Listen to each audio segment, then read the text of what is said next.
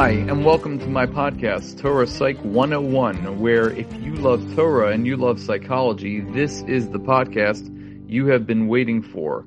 I am your host, Dr. Jonathan Lasson. Let's get right into it. I want to share with you some ideas on resisting complacency in the context of Parshas Balak. So, if you read the Parsha, it can be very disturbing if we take it in the wrong way.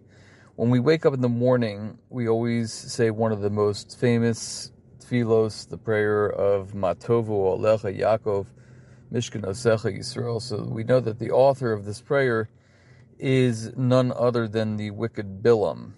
So the question always bothered me, like, why would we say this tefillah if uh, it was coming from from Bilam, Bilam's mouth?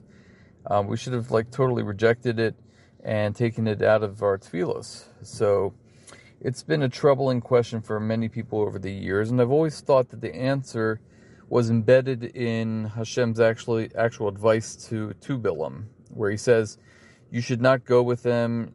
You shouldn't invoke curse on the people because they are blessed." So really, we're proving with our tefillah of Matovu the affirmation that it's Hashem who is correct and not a rasha like Bilam, because Hashem put those words in Bilam's mouth.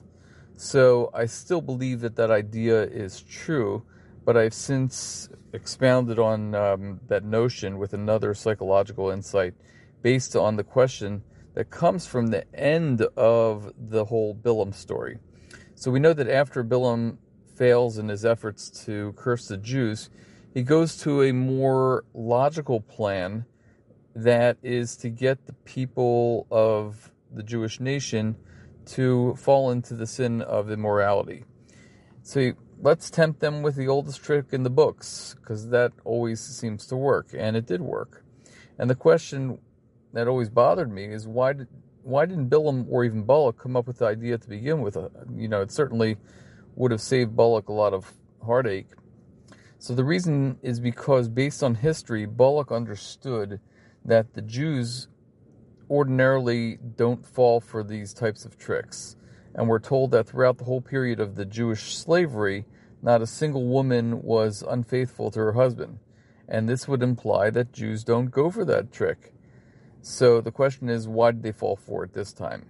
And I believe that the answer is partially based on the words of the Shemen Tov and partially based on human psychology.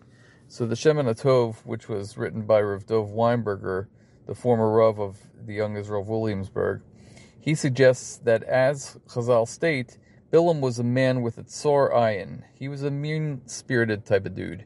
He had hatred in his heart, and he hated the Jews as much, or even maybe even more than Balak, which is why perhaps that he and not Balak came up with the idea of seducing the Jews into being promiscuous. And Weinberger elaborates on um, a fundamental principle in human behavior, and that is the complacency effect. And that basically states that when we are complacent or happy with where we are in life, we're tempted by more traps that we are confronted with. So this complacency was exacerbated by the bracha that Bilam gives to the Jews with the Matovu bracha.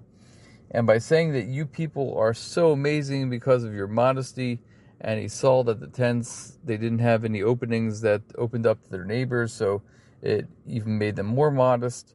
So that blessing made the Jewish people even more complacent. It made them feel like, wow, we're really good people. We're doing things right. We don't need to grow anymore. We're already at the top of our game. And this is why so many people throughout history have failed. So human nature tells us that when we feel like we've mastered something, we stop trying because our mind plays tricks on us. And the psychological trick is when we say, okay, we're done with this, and this is boring. Let's put some excitement into our lives. So we see this happen with athletes when they reach milestones in their careers, or when actors and actresses have made it to the top of their career, or when musicians achieve a platinum label for their artistry.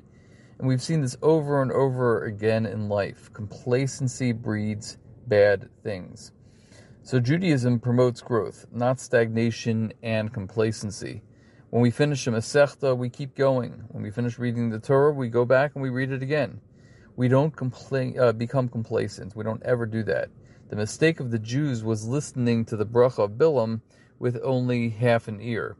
They heard how goodly your tents are, meaning the Matovu bracha, but they missed the implicit message of Bilam, which was, you guys are so good, so you can relax your super high standards. When Bilam realized he couldn't curse the Jews, the hate in his heart was still there, so he offered this piece of advice to Balak, and it worked because the Jews fell for this complacency effect syndrome. And Rashi actually alludes to this by saying that in response to Bilam's so called bracha, we don't want your honey or your sting. Those people who didn't fall for Bilam's trick most likely reject, rejected the bracha because the implicit intent of complacency that was there. But they had to say the bracha because Hashem obviously authored the bracha with proper intent. Hashem wanted us to continue the momentum and to continue the good work in fighting complacency. As a for, former Duke University coach Don Meyer once said, complacency is the forerunner of mediocrity. You can never work too hard on attitudes, effort, and technique. So, what our lesson is from this week's Parsha is try to resist complacency whenever it confronts you. Have a wonderful Shabbos.